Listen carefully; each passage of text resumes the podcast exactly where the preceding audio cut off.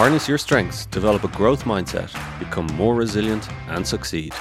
This is the Commit Podcast with Ireland's leading performance coach, Enda McNulty. For anybody who changes his principles depending on whom he is dealing, that is not a man who can lead a nation. The research and the expertise is very simple. Leadership can be taught, leadership can be developed. It's like the old nature nurture debate. Of course, some of the leadership characteristics are nature.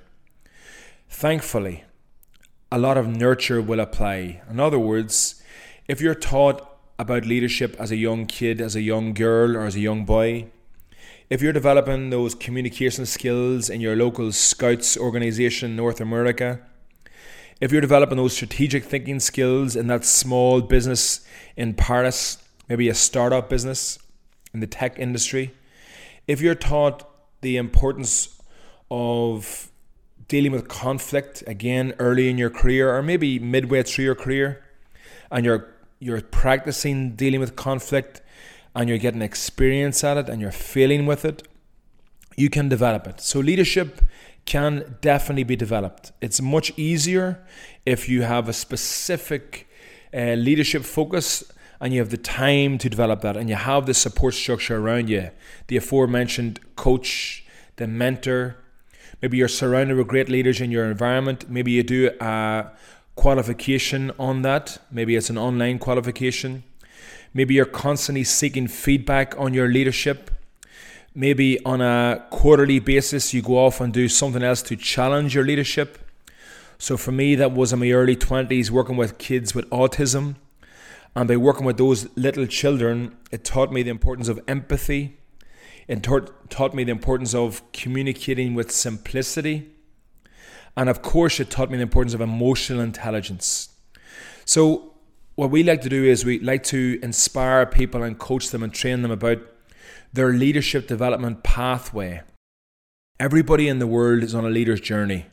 We're all going to have setbacks, we're all going to face adversity, whether that's at home, whether that's in our community, whether that's in our company or in our country or in any organization. We're going to face adversity. That adversity is part of the leadership pathway.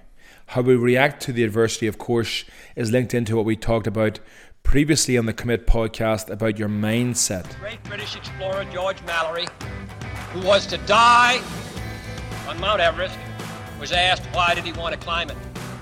He said because it is there. Well, space is there, and we're going to climb it. And the moon and the planets are there, and new hopes for knowledge and peace are there. And therefore, as we set sail, we ask God's blessing on the most hazardous and dangerous and greatest adventure on which man has ever embarked.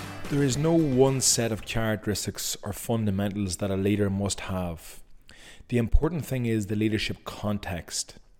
So if somebody's leading a national rugby team versus somebody leading a startup in San Francisco with all female employees, the leadership qualities and characteristics must be different in both those contexts.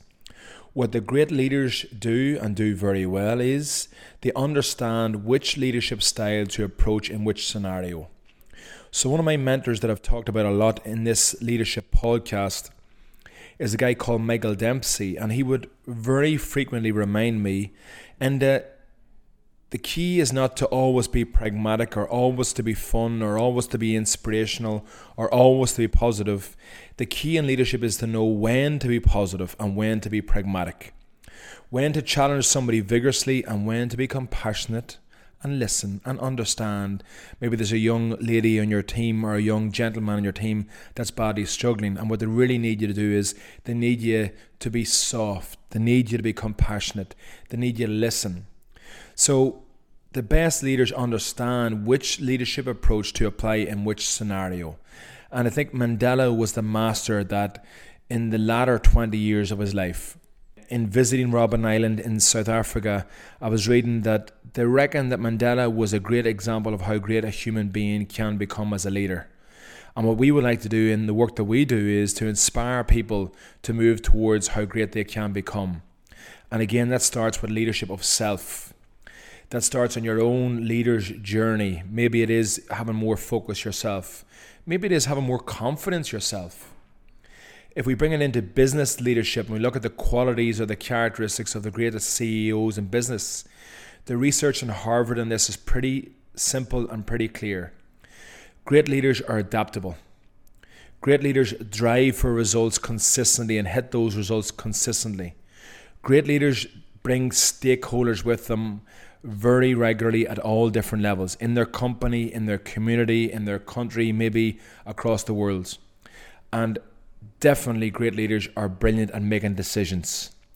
So, if you look at the greatest CEOs we work with, they some of them are males, some are female, some are Afro Caribbean, some are Irish, some are French, some are from uh, Tokyo. The one big thing you could say across all of them, if they're great CEOs, they would absolutely fall into those four categories and they would do those four categories very well. It almost sounds boring to say that the great leaders deliver results, but they do it in business. The great leaders are adaptable, they have to be adaptable because how much change is happening in the business world. They have to make decisions fast. The great leaders make decisions fast and they adapt on those decisions pretty quickly. And finally, the great leaders absolutely engage, empower, excite, and enable. When we allow freedom ring, when we let it ring from every village and every hamlet, from every state and every city, we will be able to speed up that day when all of God's children, black men and white men, Jews and Gentiles, Protestants and Catholics, will be able to join hands and sing in the words of the old Negro spiritual. Oh, free at last, free at last.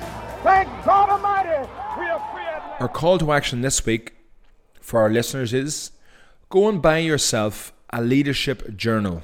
Perhaps make it a moleskin journal that was like the journals that Shackleton and people like Picasso would have kept.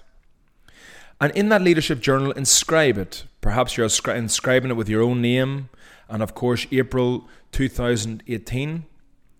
And when you're starting to reflect on your leaders and you're starting to reflect on your own leader's journey, perhaps reflect and appraise on what are your greatest strengths. Are you a brilliant communicator and very emotionally intelligent, and you're innovative and you're also really good with dealing with people? So reflect on your leadership strengths we are a strength based company and we like to inspire leaders to apply and play to their strengths. Perhaps then appraise your areas for development. Perhaps you're not good enough at being strategic. Perhaps you're not good enough at dealing with underperformance. Perhaps you find it difficult to deal with conflict. So, again, identify what your areas for development are. Perhaps then identify and commit to what is your leaders leadership goals over the next 12 months or 24 months? Is it that you want to become the captain of your camogie team? Is it that you want to become the CEO of your company across EMEA? Is it that maybe you want to become somebody who starts a charity to make a difference to people's lives in your local area in New York City, or perhaps it is uh, in somewhere like Boston, or maybe even somewhere in Europe? So once you identify what the goal is, then start to write down an action plan. We like to refer to that as a massive action plan. Number one, maybe go on a leadership course. Number two, perhaps get a mentor or a coach. Number three, constantly seek feedback from people that you work with every day about your leadership. Number four, maybe take on a role that challenges you as a leader in the community, in your local sports club, in your company, in the non for profit that you're involved with. And most importantly, of all in leadership, is get a lot of practice, make a lot of mistakes, get a lot of experience in leading others in smaller groups and bigger groups. And when you fail, dust yourself off, get that feedback, and decide to continue to improve and develop. Everybody listening in today is on a leader's journey. We're on a leader's journey at home, we're on a leader's journey in our community, we're on a leader's journey in our companies or organizations, and I guess we're on a leader's journey in life. We hope this podcast inspires everybody to get up and strive to be like Mandela, a great example of how great a human being can become. The sun shall never set on so glorious a human achievement. Let freedom reign. God bless Africa. I thank you. Don't forget to subscribe to the podcast on Apple Podcasts and other platforms. And if you want to harness your strengths, develop a growth mindset to become more resilient and succeed, just go to McNultyPerformance.com for more insights and information.